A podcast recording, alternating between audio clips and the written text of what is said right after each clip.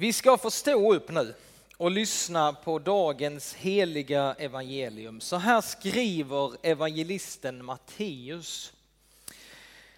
Jesus sade, sannoliken, allt ni binder på jorden ska vara bundet i himlen och allt ni löser på jorden ska vara löst i himlen. Vidare säger jag er, allt vad två av er kommer överens om att be om här på jorden, det ska de få av min himmelske fader.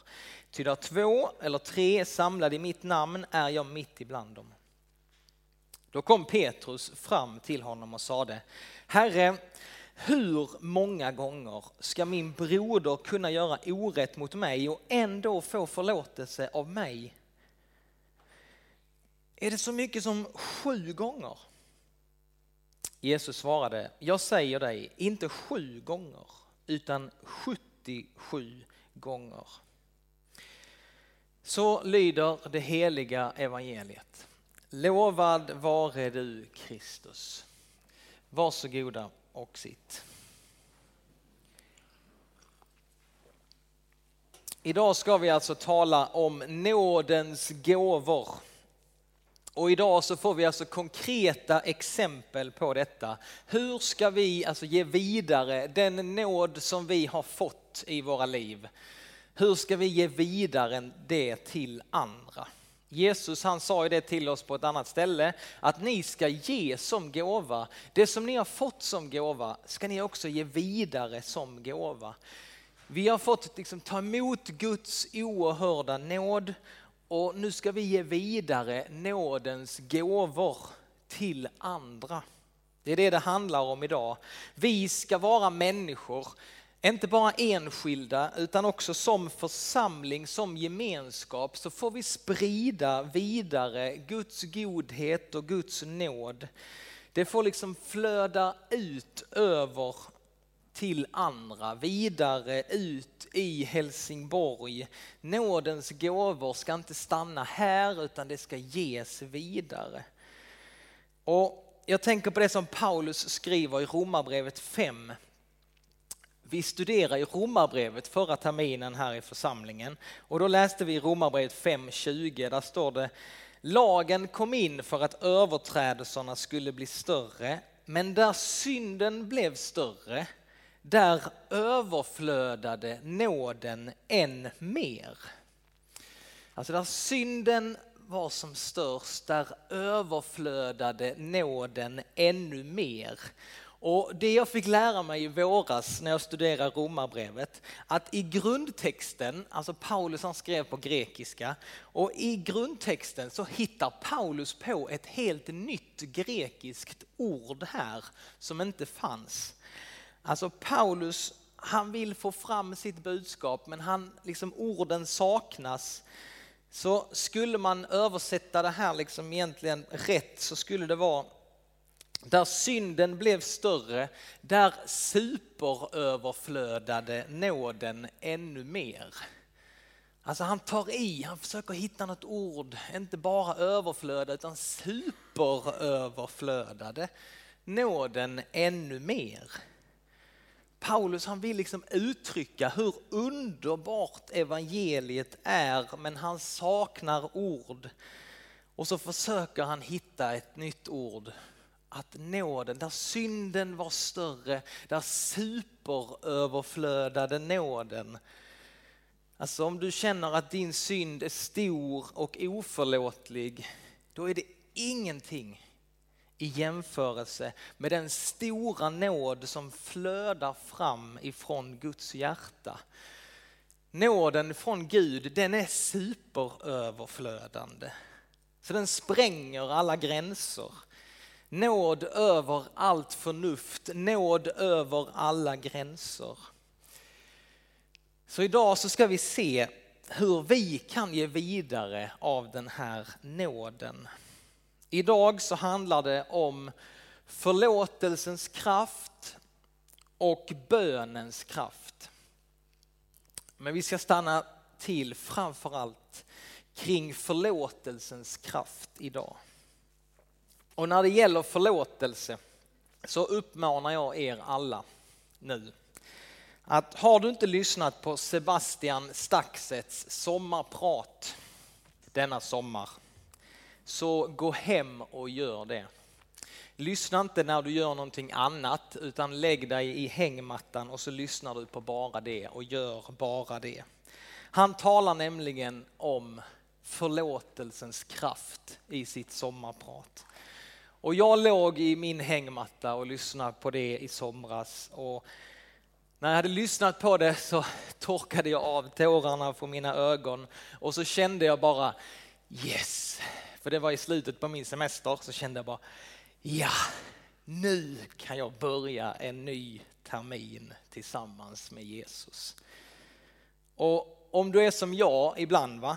att du kanske undrar det här med församling och det här med kristen tro.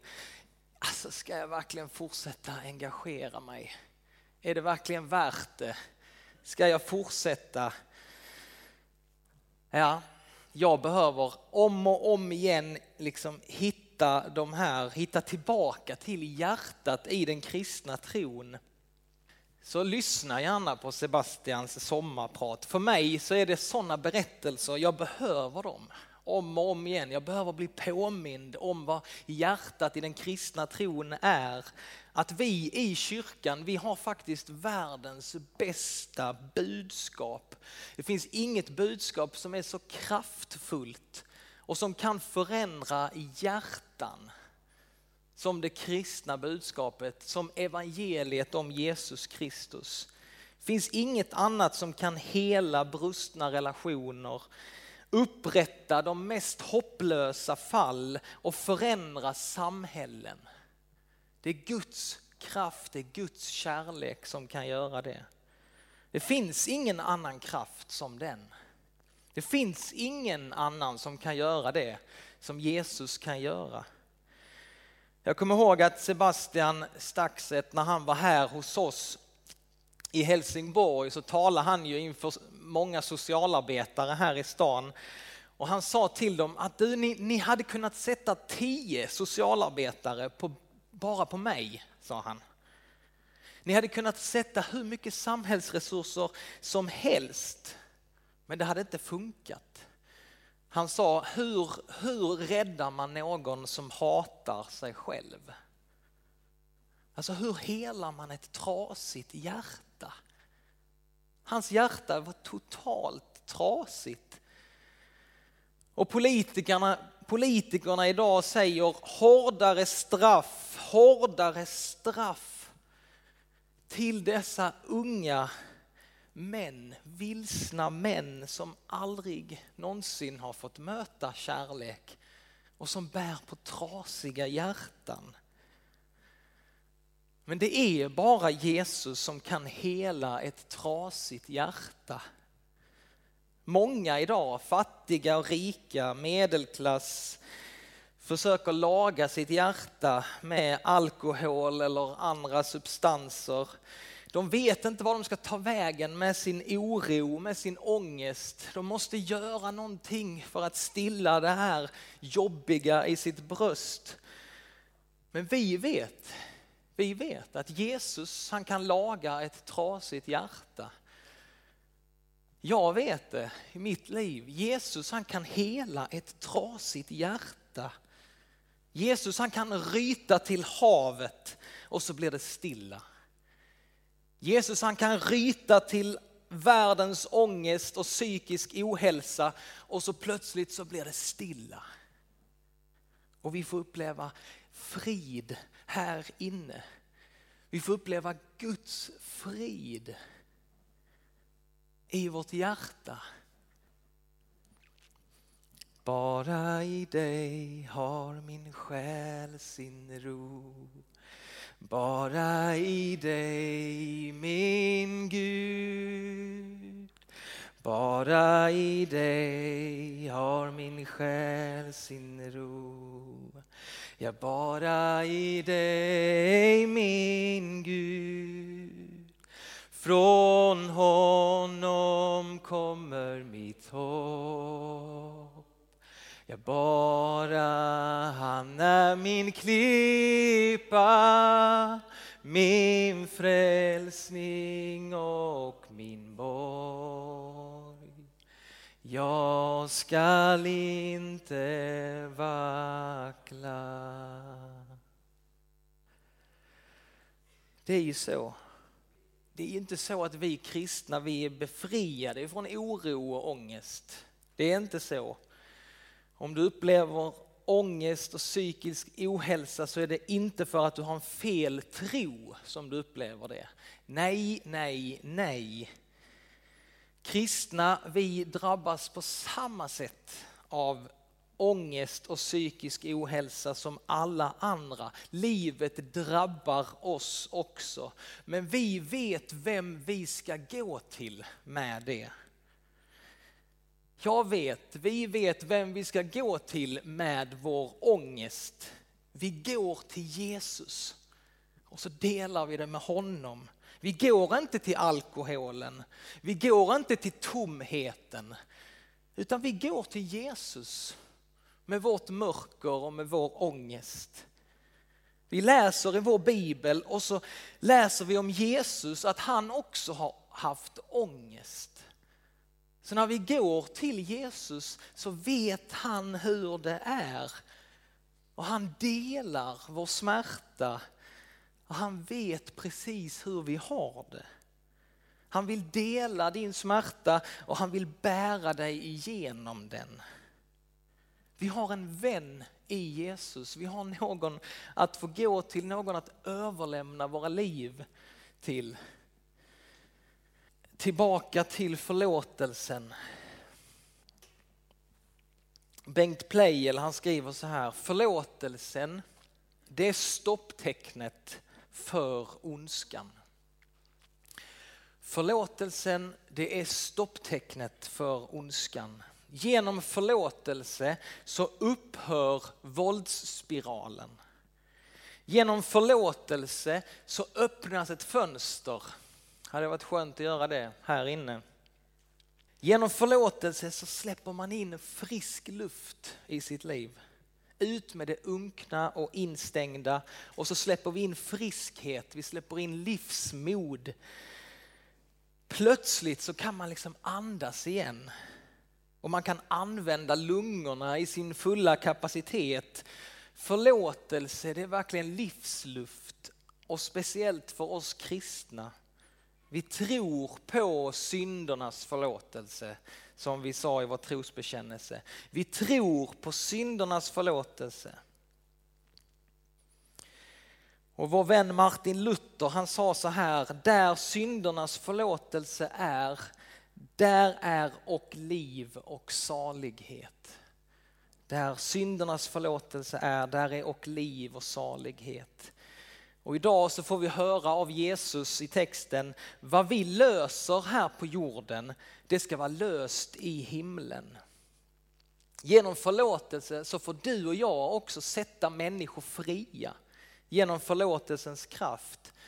Vi får säga till människor, du är förlåten, du är fri, du kan gå nu. Du är fri.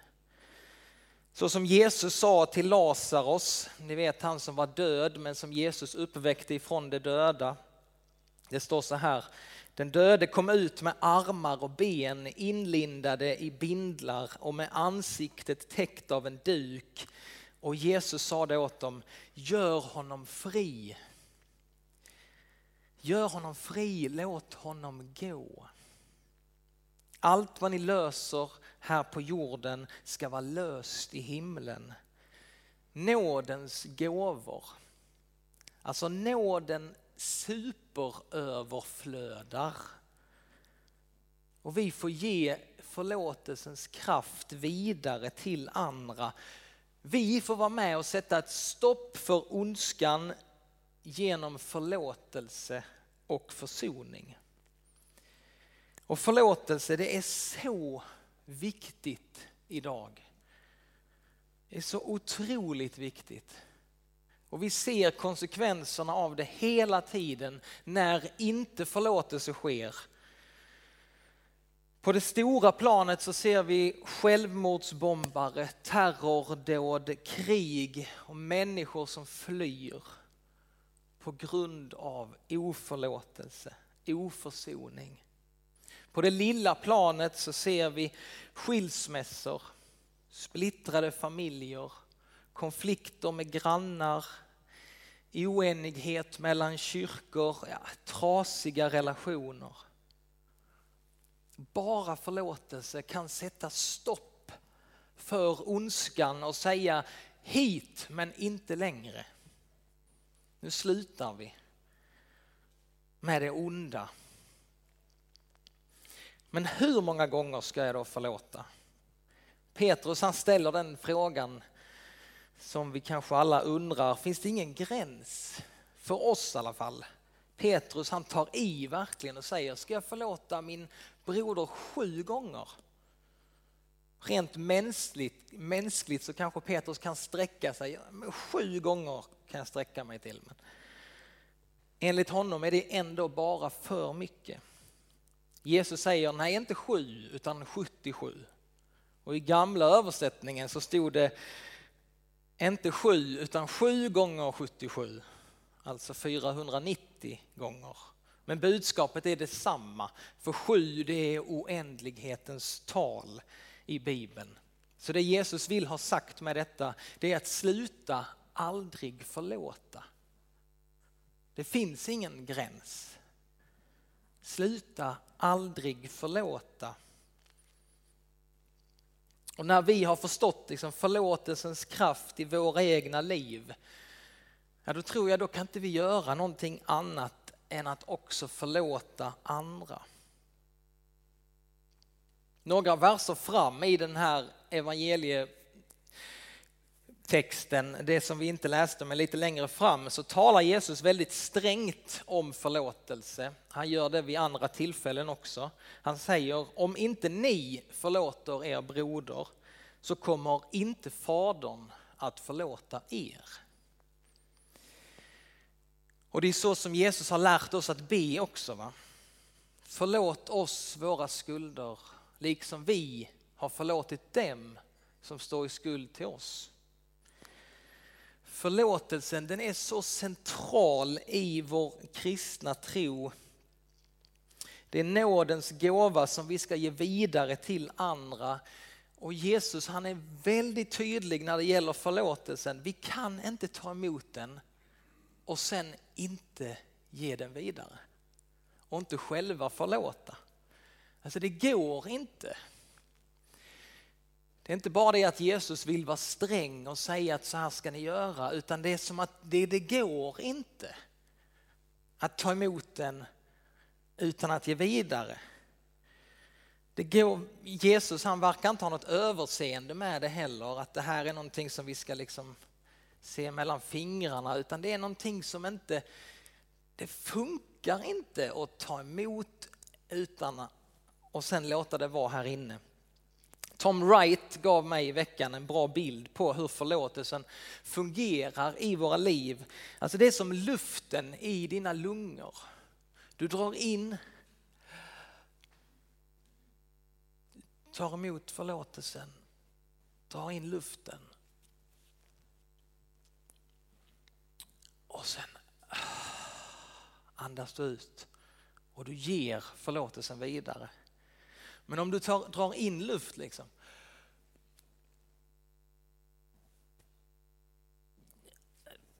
Du, då får du ingen ny luft liksom. Du kan inte få någon ny förlåtelse. Om du inte ger vidare. Alltså vi kan, inte, vi kan inte få någon förlåtelse om vi inte ger det vidare. Det ska du ska ta emot och så ger du vidare och så tar du emot ny förlåtelse och så ger du det vidare. Det är som blodet som pumpar runt. Du kan inte bara ta emot, hjärtat tar emot blod och sen ska det ges vidare. Det går inte bara att ta emot. Det finns ju en sjö i världen som är död. Kanske finns flera. Döda havet känner vi till i alla fall. Och det har bara ett inflöde. Det finns bara ett inflöde i den sjön. Det finns inget utflöde. Den bara tar emot vatten men den ger inte vidare och därför så är den sjön död. Den står stilla. Ni förstår bilden av hur förlåtelse är tänkt att fungera i våra liv och hur nåden ska superöverflöda i vår gemenskap.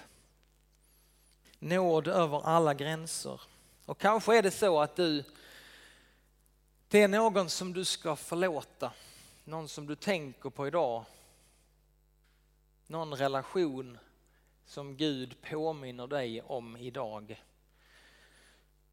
Det är kanske någon person som du tänker på. Som du ska ringa idag eller ta en fika med i veckan. Och så får du ge vidare av Guds nåd.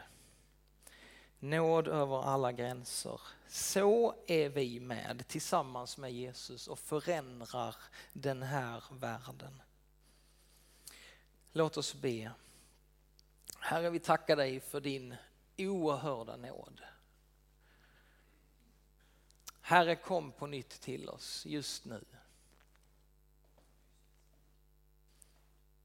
Herre, kom med din heliga Ande. Hjälp oss att ta emot, andas in din nåd, din friska luft. Låt oss få ge det vidare.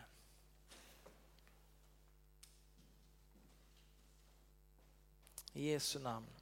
Amen.